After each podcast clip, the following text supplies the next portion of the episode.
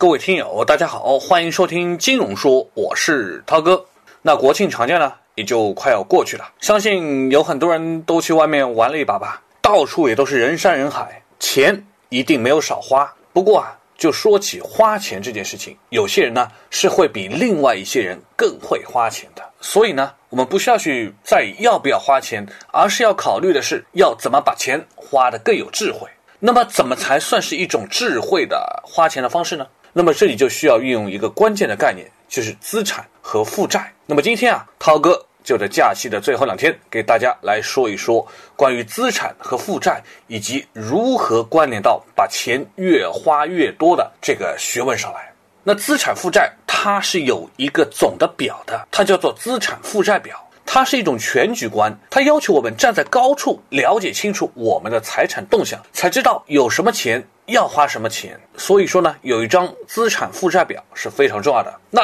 这里就有人会问了，什么是资产又什么是负债呢？很简单，那要说资产啊，就分流动资产跟非流动资产。那流动资产呢，当然就是现金啊、存款啊以及其他短期的金融资产。非流动性的资产呢，就比如说不动产这种房产啊、股票啊以及长期持有的金融资产。当然还有一些叫做表外的资产，这是没办法完全用数字跟金钱去衡量出来的。当然有资产就有负债，那负债呢也分流动负债跟非流动的负债。流动的负债当然就比如说信用卡的欠款啊、短期消费的贷款啊、短期的疾病啊、短期的私人借款等等。那非流动性的负债呢，就比如说你买了一幢房子，你长期的房贷、长期的私人贷款、车贷、赡养老人、抚养子女等等。还有表外的负债，比如说你长期欠下的人情，你未来面对不利突发事情所用到的钱。说了这么多，流动不流动，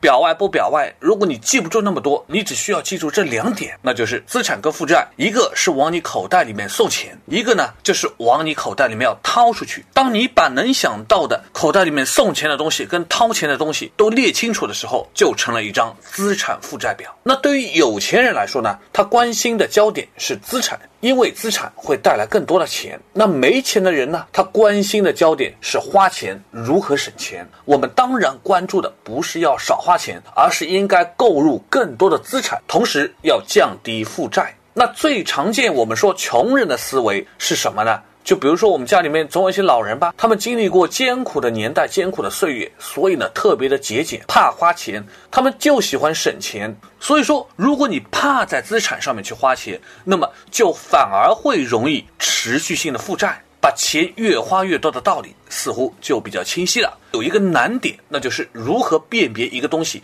是资产它还是负债。所以当你有了这么一张资产负债表之后，你的思维就要升级了，你要从单个的送钱和花钱的项目上上升到另一个高度。你要思考的不仅仅是你要掏出去多少钱，而是你要思考在花出去多少钱的同时产生了多少的正向性的收益还是负向性的收益。而这个就是所谓的投资的思维。比如说你要花钱去学习，你交出去的学费，那你就是负债。但是你学完之后，你得到了证书，你得到了知识，你得到了提升，在这之后你的工作会因为这样的学习而获得了更多的收入，得到了更多的成长，那就产生了正向性的收益。所以这就是好的负债，它在未来会帮我们转化为资产。你还可以对人进行投资，因为日后它有可能会成为你的资产。你要像投资好的公司一样，去重仓持股那些有能力、懂回报的人，这就是一笔好的投资。至于那些只是混混而已的酒肉朋友，那当然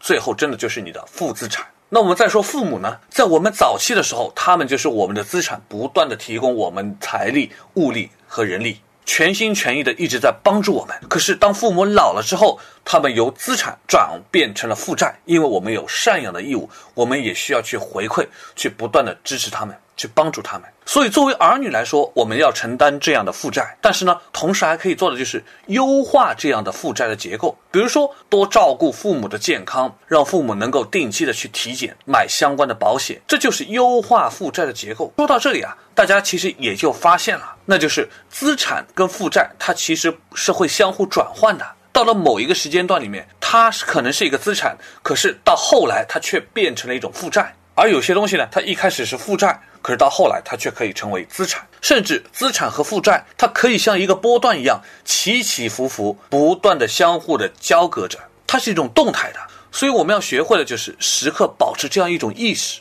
我们要考虑并且问自己几个问题。我们手上的这个掏钱或者送钱的这个东西，它在短期内它是资产还是负债？从长期来讲，它又会转变成资产还是负债呢？这样的转换会经过多久的时间呢？而对于那些怎么看都是负债不可能变为资产的项目，当然我们是要去少操作的，我们得把钱都用在能够产生资产价值的东西上去。所以最后的最后，涛哥再跟大家来说点逆向性的思维吧。总有人会想这么一个问题，我月入一万块，我每个月要花七千块钱，那剩下的三千块钱要怎样投资理财？这是一种典型的从现在到以后的思考模式。如果我们反过来逆向思维呢？从未来出发，再回到现在。就比如说我们未来是想要买一辆车，那普通的做法是计算出当我每个月剩下三千块钱的时候，那我满打满算我存三年，也就是买十多万的车吧，那我的目标就是十多万的车。可是反过来呢，如果我想要买的是二十万的车呢，那你每个月就需要攒五千块钱，可是你现在每个月只能够攒出三千块钱，那我们就要去想了，我们哪些支出是可以省下来的，或者说有没有可能用别的方式去增加额外的收入来达到这个财务的目标呢？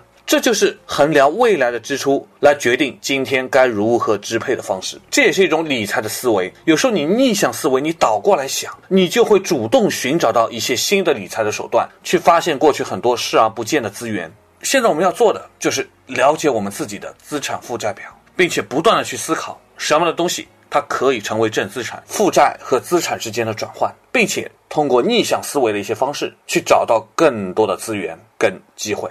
好了，今天的节目也就到这里了，感谢大家的收听，咱们下期节目再会。